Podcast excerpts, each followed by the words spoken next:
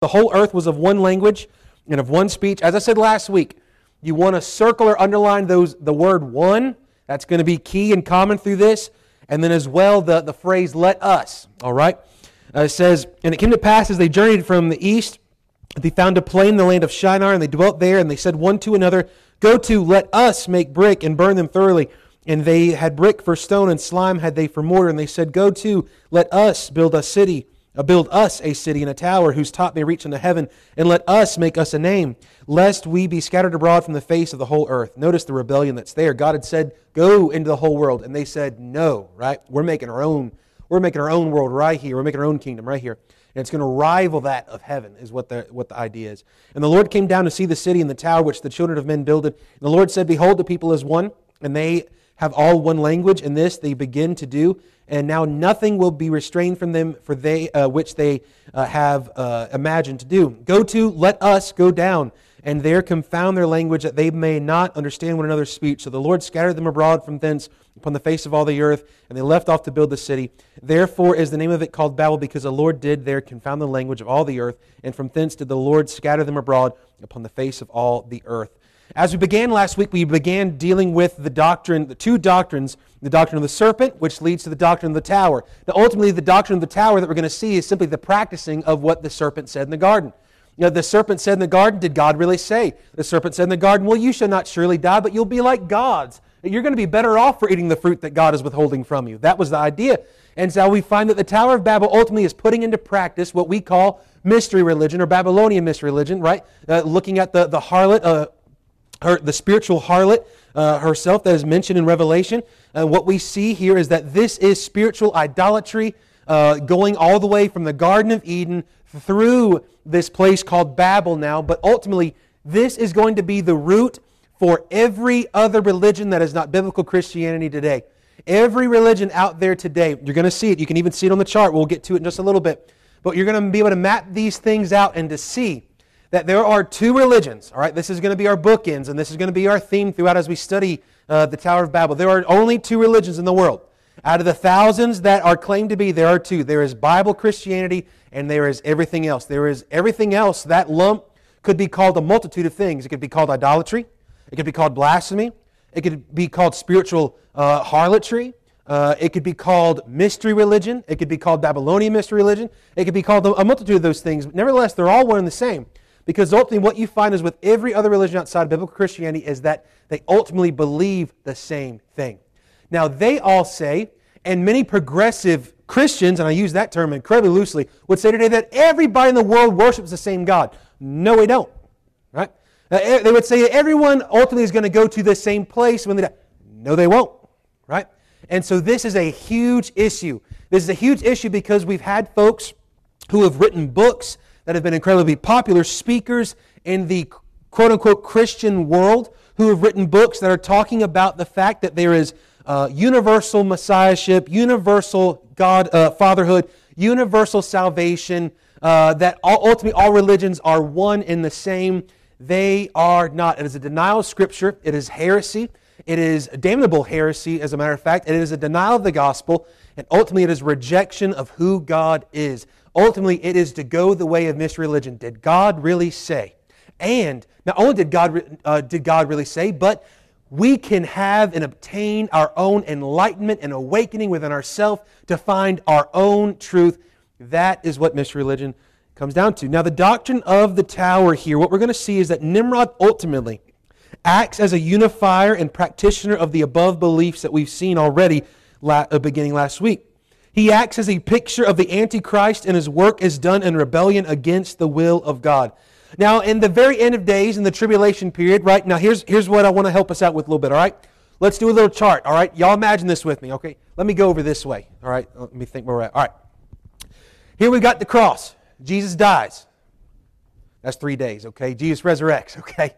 And I got, I got a long ways to go here. Jesus resurrects, he ascends what happens the moment that takes place? Well, most of us would say this that the church age uh, begins, and absolutely so, right? Correctly. Nevertheless, we have to understand this as well. What else begins in those days? What is called the last days. The last days have been since Christ ascended. Uh, now, why is that? Because from the moment he ascended, They were waiting and going, okay, well, he's going to come back any minute now, right? Uh, the early church anticipated the, the coming of Christ. They were motivated by the coming of Christ. They firmly believed that Christ would come and is coming and will come. And now Jesus has said that, and we believe the same. Now, it's been quite some time. Now, we've gotten to this spot. Now, what is going to bring about that tribulation period? I want you to know the only thing that we are waiting for is this for us who are alive and remaining under the coming of the Lord to get out of here, right? We're waiting for the rapture of the church. We're not looking for uh, an Antichrist. We are listening and looking for our Christ, our Messiah, who is going to call his people home. Now, if you'll notice, every other religion in the world today is looking for a Christ as well. But they're not looking for one to come back. Some of them are, but they're going to be duped into believing in an Antichrist. Matter of fact, even the Jewish folk, uh, even every other worldly religion today, you, you look at Hinduism, Buddhism, they all have a figure of a future coming Messiah. How about this? Even his, Islam, did you know that? Islam believes that Jesus was a prophet. Matter of fact, they believe that Jesus was the greatest prophet outside of Muhammad himself. But they believe that there is another figure that is going to come who is going to bring about world peace and domination. Who's that? Antichrist. So we find that every religion that is out there today believes in an end times. Every faith group, every religion today has an end times or what we would call an eschatology, a study or a belief system of the end times. Now, what we believe is, according to the Bible, is that Jesus has died, been risen, has ascended to the Father, and now makes intercession for us and is coming back for his bride, the body of Christ. Now, here's what's going to happen we have a rapture. We're gone. Now, I do not believe, first and foremost, that this is going to look like the movies, the Left Behind series and stuff, where uh, there's going to be planes falling out of skies and things like that. You say, well, how come? Well, the, the Bible talks about this. Jesus says, when I, when I come again, will I even find faith? But we have to understand this as well. There's going to be a falling away first. Well, who falls away? Well, it's not the world that falls away. They're already fallen. It's the church that falls away. Even the elect be, will be deceived. Even what we find is that those who are claiming to be Christians will be deceived. And what we are finding in today's average modern Christianity is absolute and total deception. Most folks who claim to know or to claim to be a Christian do not even know what it means to be a Christian. You ask the average person around here today, right? Hey, are you a Christian? Yeah. Well, why? Well, because I am. I, I, I, go to church, or I do good things, or I believe in God. Well, loads of people believe in God. The demons believe, and yet they tremble.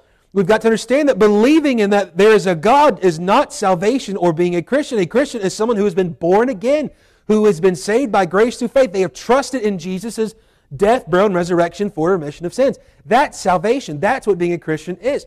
Now, when Christians are out of here, things are going to get much worse. Well, we've got to understand this. I believe in a pre-trib, pre premillennial return of Christ. Now, we've got to understand though, this does not mean that just because we're saved from the tribulation, as in a period in an age of time, seven years, that we will not experience tribulations. There will be plenty of martyrs. I believe that you and I are going to see wars. We're going to see rumors of wars. We're going to see earthquakes in diverse places. We're going to see a multitude of issues. Nevertheless, this is not our eternal home. This is not where our hope lies. And even if we lose our head before Jesus comes back, to be absent from the body, to be present with the Lord. So, nevertheless, the worst thing that can happen to a Christian is we die and go to heaven. So, it's not that bad. But things will get worse and worse. Matter of fact, that's what the Bible says. Specifically, evil men and seducers shall wax worse and worse. So, uh, any eschatology that says today that things are going to progressively get better or that we're going to make things better or bring in a revival and then Jesus is going to come back is hogwash and has not truly understood the Bible. The Bible makes it clear, Jesus' own words make it clear, things will get worse. You know what that means? Things will get worse. Not things will get kind of worse and then they'll get better. No, they will get worse. The only way that they will get better is after the seven year tribulation when Jesus comes back. He will rule and reign for a little thousand years, what's called the millennial kingdom. He will rule and reign literally there in Israel. He will uh, come back to the same Mount of Olives where he ascended up to the Father from. And so what we find is we've got this whole end times understanding. Now, here's what happens to us. When we think of end times, we think of like Left Behind series, and we think of Mark of the Beast, we think of microchips, we think of all sorts of stuff, right? We've got to be careful here. Now we have to understand, though, that everything is leading up and preparing for that great day. And there will be a man of lawlessness, son of perdition, who's going to come and step onto the scene, who's going to go, I've got all the solutions to all the problems. Now, ultimately, what we find is that Nimrod acts as a picture of the Antichrist. So, what is this end times Antichrist going to look like? Well, one, there's going to be a global unification. It's going to be, why can't we all just get along? We're all going to get along. Why? What brings about the tribulation? What starts the tribulation? Not the rapture. Did you know that? The rapture doesn't start the tribulation period. What starts the tribulation period? a peace treaty with Israel. Now, why would there need to be a peace treaty with Israel? Y'all know how big Israel is? About yay big. You know how many enemies they got? A whole bunch all around them. Now, why in the world would they need a peace treaty? Why would the world make a peace treaty with Israel? Because before the tribulation period starts, Israel's done whooped some tail. Right? There's going to be some wars that take place, and, and the folks, I believe especially the, the Muslim world, is going to come against them, and they're going to put a hurting on them. Right? So the Antichrist is going to step on the scene and is going to go, hey, I'll broker the peace here. Here we go. Now, now we've got peace. But it's going to be a unification of the world, a false peace. And ultimately, the Antichrist is going to rise up in his power. The Antichrist is going to have power to do signs and wonders, and people will believe and go, oh, hey, this is it. Now, why is it important that he has signs and powers? It's going to unify everybody. Why? Because they're going to go, well, he's got something that we don't.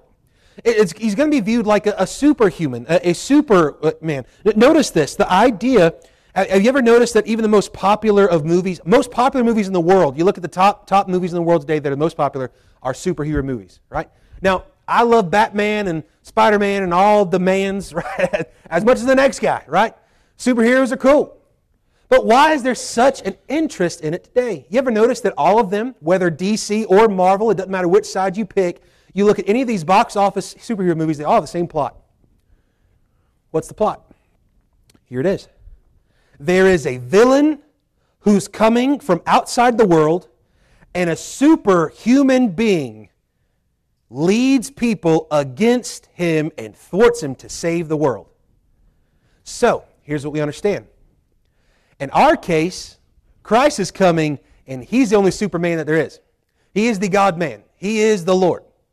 However, in the rest of the world, in mystery religion and every other religion outside biblical Christianity, they believe much like the Marvel series and everything else, except they believe that Jesus is going to be the evil one who comes as an alien out, uh, out of space, if you will, who comes uh, against us, against the world, and there's going to be a man with superhuman powers, the Antichrist, who's going to lead us against him to defend and save the world.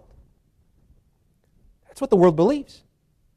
That's what the mystery religion believes. That's what the rest of the world believes. That's why they will believe and follow the Antichrist. And that's why the book of Revelation talks about this. When judgment and wrath is being poured out upon the world during that seven year tribulation period, it says that, not that they repent, it says rather that they curse the Lamb. Because they know it's Him. They curse Him. That's what takes place here at Babel. It is a foreshadowing and a picture of what the end times world is going to do. They will still yet rebel and go, we'll make our own tower, we'll make our own heaven, we'll make our own Garden of Eden, we'll make our own everything. We are our own God. There will be a false peace, there will be a false unity. It'll be a false religion, a false political system, a false unification, a false Messiah. Ultimately, what we find is that the devil, whenever he works, he works on falsehoods. Now, he presents his falsehoods like a truth. You ever known someone that's a liar and they're good at it? Now, when they present their lying, they sound pretty truthful.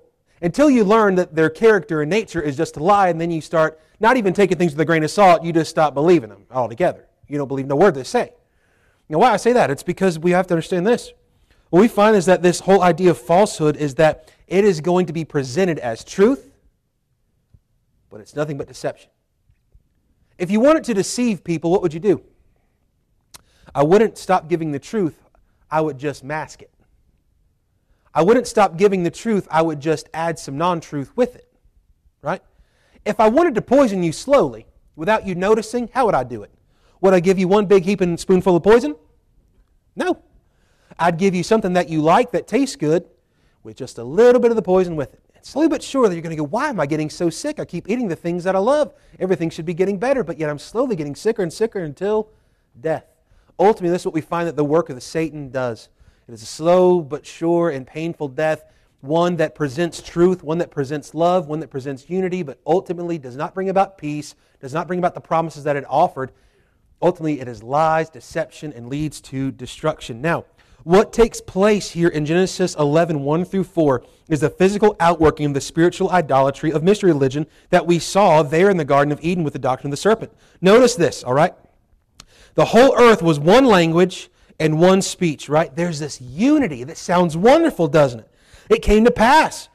Now, here's what we have to understand. And it came to pass. What came to pass? Some time. How much time? I don't know. We're not told. But there's clearly some time that takes place. More than likely, what is taking place in that, and it came to pass, is much of Genesis chapter 10, a, a creating of generations. And at this point in time, with the Tower of Babel, it is safe to say that there are at least millions again in the world. Remember, Genesis chapter 10 is not a list, a directory of every soul that's alive. Rather, it's all of the males that are listed in the lineage. But notice they're having, they're having girls, they're getting married, they're having children, and not all the children that are had are listed. So there are plenty of folks in the world during this time. Furthermore, it says, And it came to pass, as they journeyed from the east, we talked about that last week, they found a plain in the land of Shinar, and they dwelt there. They find a beautiful, lush area, and they're going to go, Well, we're going to make this our home. We're going to make this our Garden of Eden. We're going to make this our kingdom. We're going to make this our own heaven. And they said one to another, notice this false unity working together. Go to, let us make brick and burn them through it. And they had brick for stone and slime had they for mortar. They make a plan. They're going to go, we're going to make us a city. We're going to make us a place of worship because ultimately every society, as we're going to see, is built around worship. Every culture is built around religion.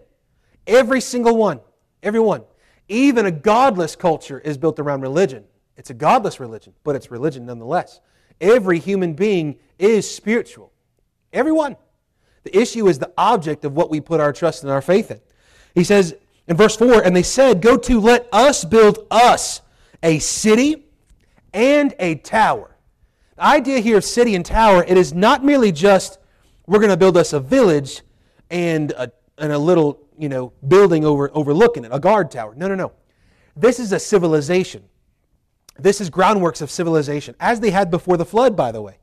But this civilization is being built on godlessness, idolatry, paganism, mystery religion, ultimately rejection of God, because here's what they say. We want to make a city and a tower whose top may reach into heaven. Now, the idea is this not that it would build it so high that it goes up to the heavens. They're not so foolish. The idea is that it would rival the kingdom of heaven. That it would be a kingdom that is against the kingdom of heaven. That it would be a kingdom that is against the kingdom of God. Ultimately, that this city and this tower is going to be a bulwark of mystery religion and idolatry in all the world, it will be one big fist being shaken at God. That's what this is. Sure. Absolutely. Yes, we're going to get into that hopefully tonight, if I can talk fast. yes, but the tower, we have to think. Tower, we're not talking about Tower of Pisa here, right? We're talking about pyramids. Now, pyramids, uh, they're also called in the Eastern culture ziggurats. You ever heard of that? Not cigarettes, ziggur- ziggurats. you get cigarettes down in Winston-Salem, all right? here's, here's what we see. The ziggurats, or pyramid, now at the point, this is where uh, much of their idolatry, sacrifice is going to be taking place, and ultimately the imagery of a pyramid is still used today. When you see folks who are doing stuff like this, right? You see a lot of pop stars do this. You see a lot of uh, music and, and celebrities do this. This is all seeing eye. Matter of fact, you know where else you'll find this? On your dollar bill. That's right. Now, what is this? As we talked about, this is the idea of a, a higher knowledge, all seeing eye. This is, goes back to paganism and uh, this idea of mystery religion of worshiping anyone and anything other than God Himself. It is rejection of God being God. It is uh, an acceptance and a belief that you are your own God, that you have your own. It is the idea, too. We think of this. Uh, what, what is the, the motto in the back of the dollar bill? Out of many, one. Now, that sounds good because we always say that America is a melting pot, right? It's really not, is it? You really think America is a melting pot? We haven't melted together. No, no, no. Think about, the, think about all the division that's there. That's not melted together. Furthermore, the idea, the, the idea of a civilization melting together is that every religious, spiritual, political, economical barrier is broken down so that we are all together. So, out of many religions, out of many faiths, it's really just one. That's what's on the back of your dollar bill. Think about that. What's on your dollar bill? Mystery religion. So here's what I want you to do. At the end of the night, I want you all to take all your dollar bills, collect them. I'll take them and I'll hold it for safekeeping, okay? no, I'm not telling you to go home and burn your dollar bills, all right? Because I can tell you this I worked in a credit union before, I was a teller in a bank. And if you think that your money is available in the bank, it's not, all right? So you know what money you have? Whatever you got in your pocket, okay? Now, I, I hate to tell you that, but that, that's just a plain fact of the matter. Now, with all this, here's what we find. What we see here, as we just read in verse 1 through 4, is that this is the physical outworking of what the inward heart has done. This is the physical manifestation of the inward mystery religion and, and, and, faith system. The people and plot of the passage show physically what it looks like to practice mystery religion and give us a picture of what is not only happening today, but will reach its peak with the Antichrist. Let me ask you do you think societies are doing this today? Absolutely. America's doing this today. Every other society and culture is doing this today. It is a race to see who can be number one. It is a race to see.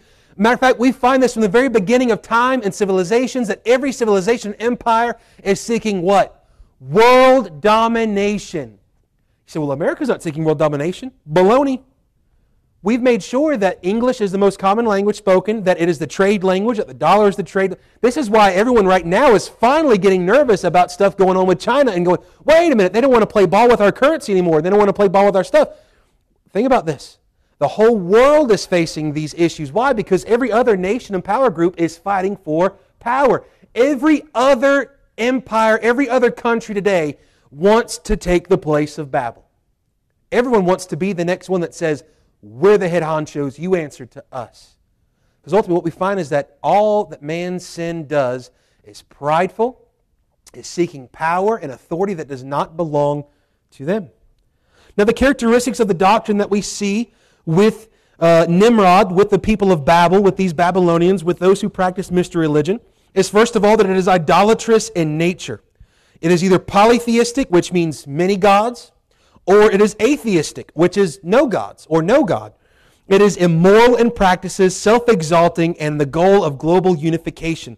Now we have to understand that every sinful culture and every sin itself is built around idolatry. Where there is a denial of God, there will be a denial of His Word and a, uh, a desire to sin and to go and to pleasure oneself. Idolatrous in nature at its very core. It is immoral in its practices. Here's what we know about much of Babel in early culture. Even just digging up much of the Babylonian Empire that's going to come about uh, eight, uh, about a thousand years later. Here's what we know about them. Same thing that we know about the Greeks and the Romans and the Persians and the Assyrians. They were pagan, idolatrous, right? Full of idols everywhere. And they were immoral people, full of sexual perversion, full of violence, full of all sorts of issues. Most every empire practiced slavery, polygamy, uh, all sorts of uh, sexual uh, deviancy and perversion. Much was used in their acts of worship. Can you imagine such? It's wicked. Temple prostitutes. This has been happening for thousands of years. You find as well that it ultimately is it is self exalting in its nature. Any doctrine that you have that lifts you up. Now, notice this lifting you up and encouraging you are two different things. All right? The Bible and every doctrine of the Bible, including the hard ones that we struggle with, encourage us. Why? Because they show us Christ. They show us who we are in Him. They show us that while we did not obey, while we could not save ourselves, Jesus did so for us. But lifting up ourselves, that is what this mystery religion does. It is self exalting. So here, let me give you a taste of this. This is what it looks like. I want you to have every day a Friday. I want you to live your best life now. That's mystery religion. Right? That, that, yeah, that's Joel Osteen, in case she's wondering. Yeah, we got a winner over here. I'll get you a piece of candy after church. Right? Yes, that's mystery religion. It, it, it, here's what we've got to understand that this idea of self exaltation, what did Lucifer do? I will be like the Most High. I will ascend. It's Satanism. It's occultic. It's wicked. It's vile. Now, this is not to pick on a guy who can smile. He's a better communicator than I am. He's got a better smile than I got. Now, he ain't got this dimple. But he's got a suit and a smile. But I want you to know, we've got to understand he practices mystery religion. Folks don't like that. I got someone who I love. They're going to watch this. They'll get upset about it. They'll be all right. I want you to know we've got to be careful with these things. Why? Because anything that makes us exalted ultimately is trying to put us on the place that only Jesus belongs. All right? Now, furthermore, with this, we've got to see that the doctrines of this are also the goal of global unification. Now, here's what we've got to see as well what's happening today. It was earlier this year or late last year that they brought together Christian, Jews, and Islam all built a compound where they each built a house of worship together.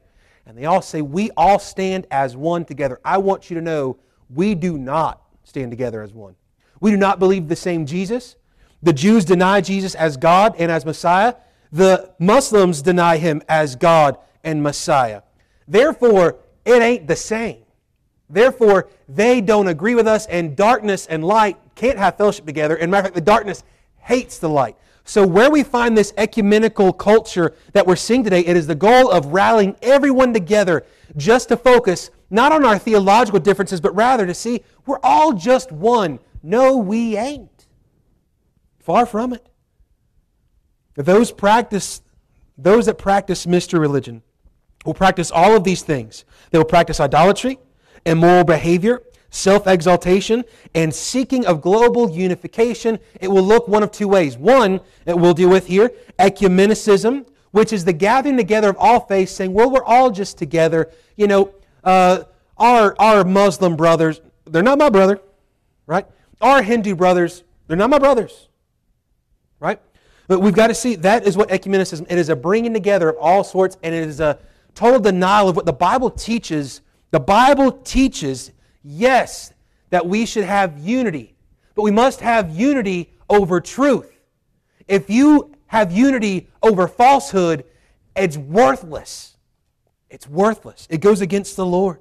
This is why doctrine matters. This is why biblical separation is biblical. Now, this does not mean we go, well, I'm a Baptist, so I only listen to Baptists. I want you to know in the Baptist world, there's a whole lot of Baptists I won't listen to and, and fellowship with because their beliefs are wackadoodle. Now, here, what do we got to understand? It's going to be ecumenical and universal. Why? Because ultimately, those that practice this are hopefully practicing these things while they all wait for a leader to come and unite the world. They're waiting for an antichrist, but they're going to think it's the Christ. This is the deception. This is why biblical separation is needed. This is why biblical doctrine is needed. Ultimately, the only doctrine is that, that they believe is that man should do as he pleases and believe as he pleases. Every man doing that which is right in his own eyes. That's the doctrinal statement of mystery religion. That's the, that's the status quo. That is the mission and vision statement of mystery religion. Do as you please. Every, every famous occultist, right? A, occult leader, right? Has always promoted that same exact thing. Y'all ever heard of uh, Aleister Crowley before? Anyone? Okay, all right, one of you. All right. Uh, fun fact: Ozzy Osbourne wrote a song about him one time. Okay, there's that. I, I grew I grew up by pagans, even so. Nevertheless, Aleister Crowley was a practicing occultist.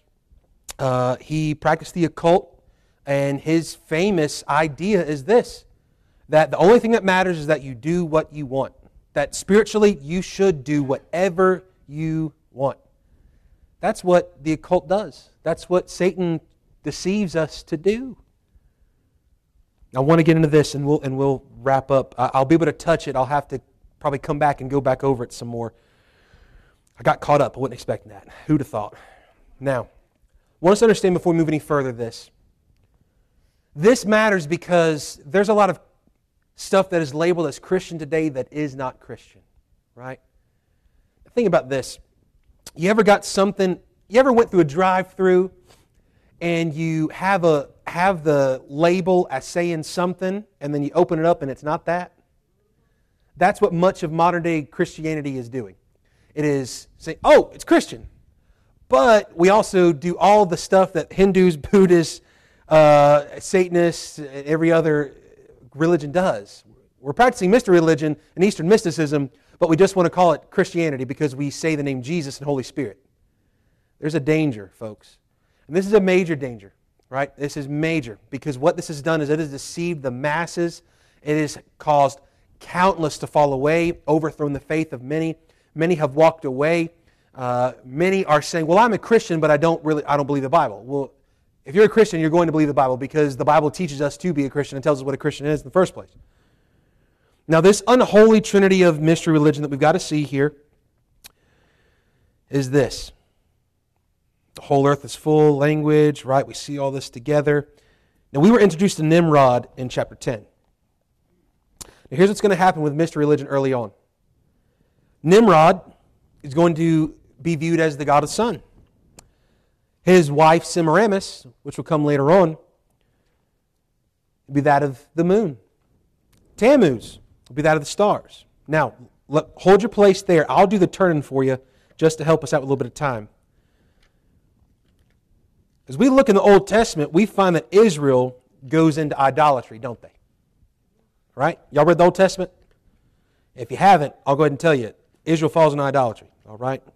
I hate, hate to break it to you. But in Jeremiah chapter 44, verse 17, I'll go back to verse 15. It says, Then all the men which knew that their wives had burned incense unto other gods, what's that? Idolatry.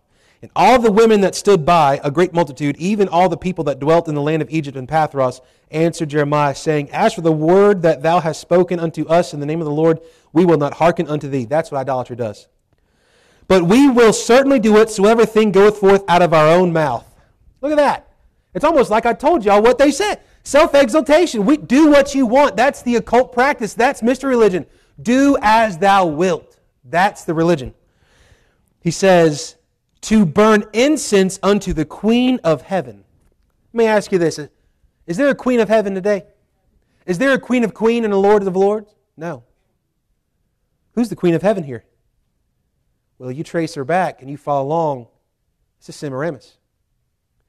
Furthermore, goes on, he says, and to pour out drink offerings unto her, as we have done, we and our fathers, our kings, our princes, the cities of Judah, and in the streets of Jerusalem. For then had we plenty of victuals and were well and saw no evil. He said, We loved idolatry because everything was going good when we had idolatry. Everything was going great. We had whatever we wanted, our flesh was filled. Sin is fun for a season. Do not get it twisted. Sin is fun. Mankind loves sin, but it don't make it right. And matter of fact, what we find is that they continued in this practice, and God was sore displeased, angry. His anger waxed hot. Jeremiah preached to them. They would not repent. We see then later on, as she is mentioned, over in Ezekiel. Ezekiel chapter 8. Ezekiel's dealing with much the same in his own ministry. Ezekiel chapter 8, verse 13. He said also unto me, Turn thee yet again, and thou shalt see greater abominations that they do. Who's the they? That's the people. That's the people that's supposed to follow God, to trust Him. Then he brought me to the door of the gate of the Lord's house, which was toward the north, and behold, there sat women weeping for Tammuz. Notice this. Brought to the gate of the Lord's house. What's that? That's the temple. Now, what's supposed to happen at the temple? The worship of Yahweh the worship of Jehovah God, the God of the covenant, the God of Abraham, Isaac, and Jacob, the God who has delivered and saved us, the God who created all things, the one true God, the I am that I am. And what happened? There, they find women weeping for Tammuz. These are priestesses of mystery religion, worshiping Tammuz, who was the son of Semiramis, allegedly to be the son of perhaps Nimrod. Now, nevertheless, we find that many historians believe that upon Nimrod's death, that Semiramis took over as queen, bearing Tammuz, declaring herself to have conceived as a virgin the reincarnated Nimrod. Hindus did not invent reincarnation, neither did Buddhists. Babel did. Mystery religion did. That's where they got it from. Now, here's what happens. Soon after, the culture then focused on the goddess worship and it began. This is why we find later on goddess worship of fertility with folks like Ishtar. Y'all ever heard of Ishtar? right? These false gods and goddesses that are worshiped for fertility. Now, how would they worship these gods and goddesses of fertility? Some would sacrifice children, some would sacrifice burnt offering, some would sacrifice drink offering, and the sexual perversion of acts that would take place in worship of these gods and goddesses in order that these gods and goddesses would then allow them to conceive. You know what God says about these idols?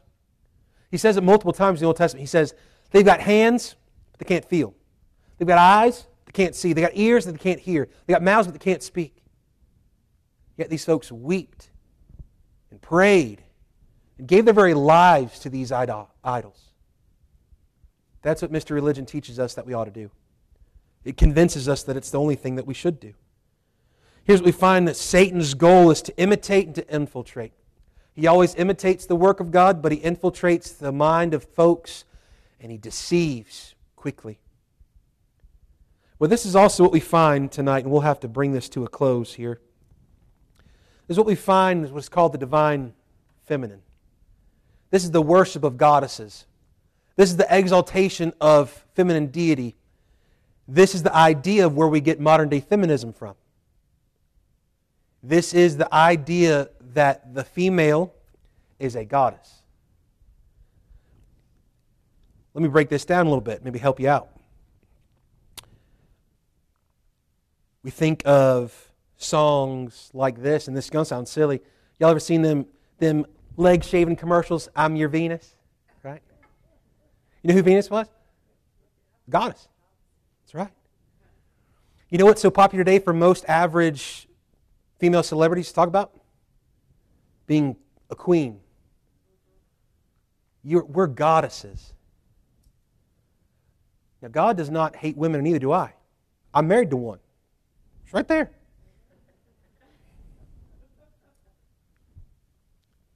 But we are not gods and goddesses. We are not kings and queens. We are but dust.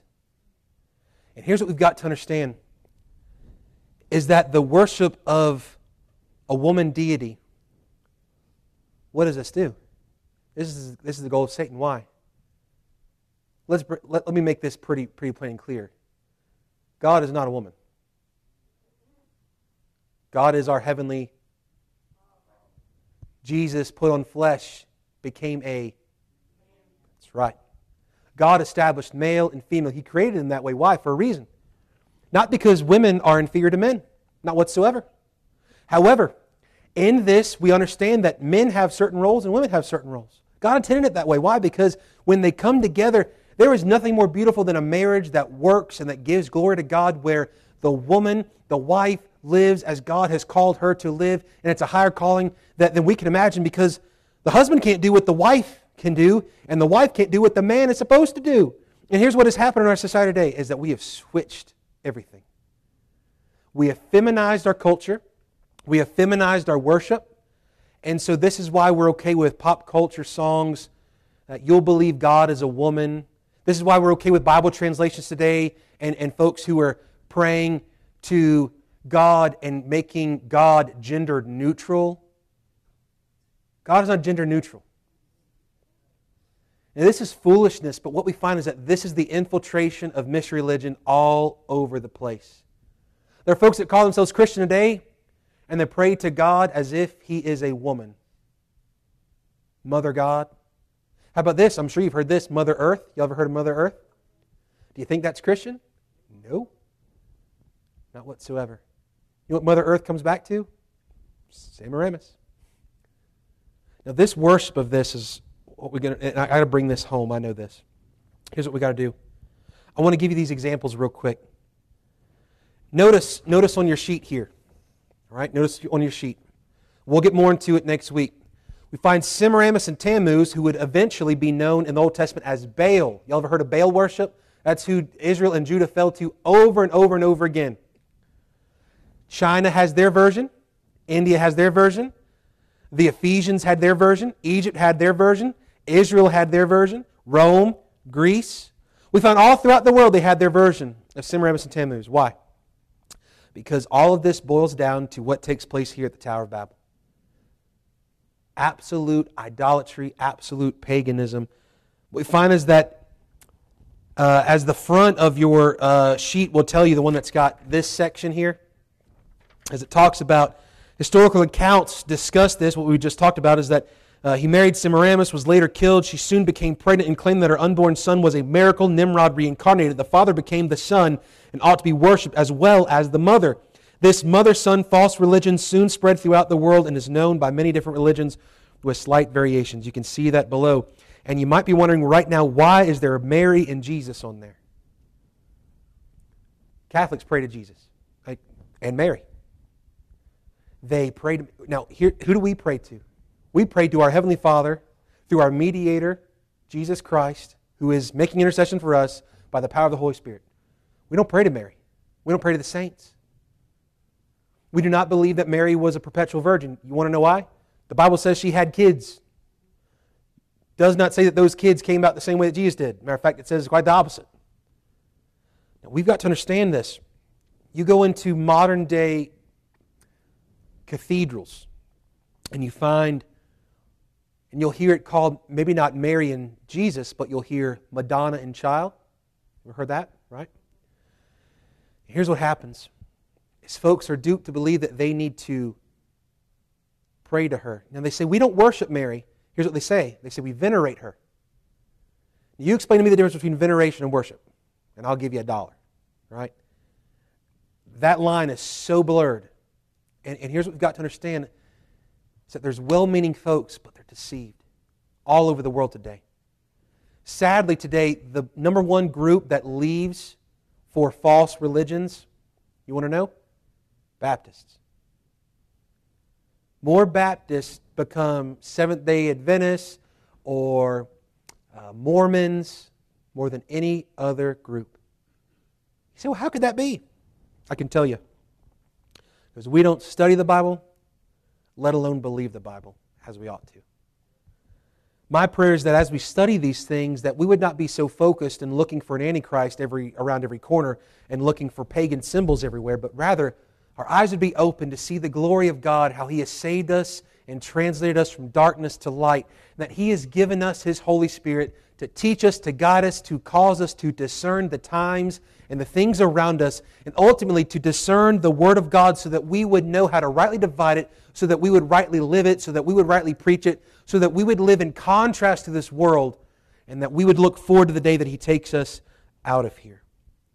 As we'll pick up next week, we're going to trace and see how every religion has this unholy trinity and has this whole idea of goddess worship and a worship of a mother and a son deity. And we're going to see how ultimately that God, in the middle of all this rebellion, yet uses what they meant for evil. He means it and brings about good with it.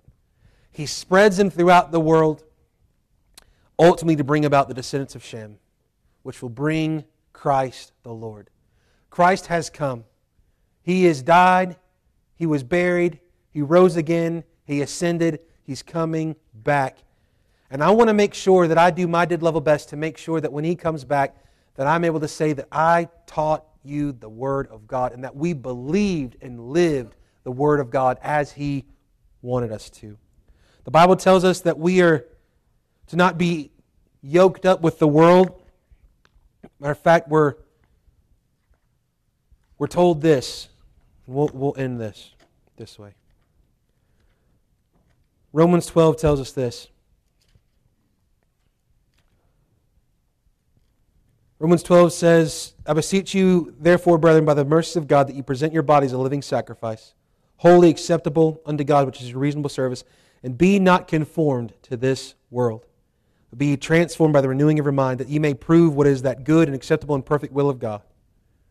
Today, what we need is this we need a transformation of our minds and our hearts to believe the Word of God that we would be transformed and conformed to the image of Christ, not conformed to the image of the world.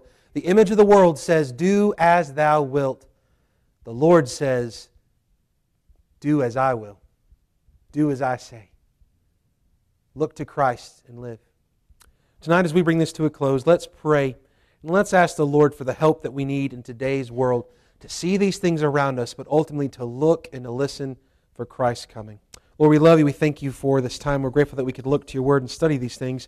God, as we see such idolatry and paganism and uh, religion all around us. Lord, we're reminded of the sinfulness, we're reminded of the sin curse, but Lord, we're also reminded of the fact that one day every religion, every rebel that is contrary to your word, that is contrary to your will, one day you will put them under your feet. You will laugh them to derision. God, that you alone stand as God alone. And Lord, uh, we're grateful that we have received your grace, that we have been born again, not by works that we have done, but by your mercy. Lord, so that we might know you, that we might enjoy you and, and, and be with you forevermore. Lord, help us in today's world to know your word, to study your word, to see these things around us, God, that our eyes would be open to see the things that aren't truly Christian and aren't truly glorifying to you and aren't truly according to your word. And Lord, that we would try the spirits, that we would test these things according to your word. And God, that you'd be glorified, that we would be obedient to you and faithful to you. Lord, help us to know you more. Lord, we love you. We thank you for this time. We ask all this in Jesus' name. Amen.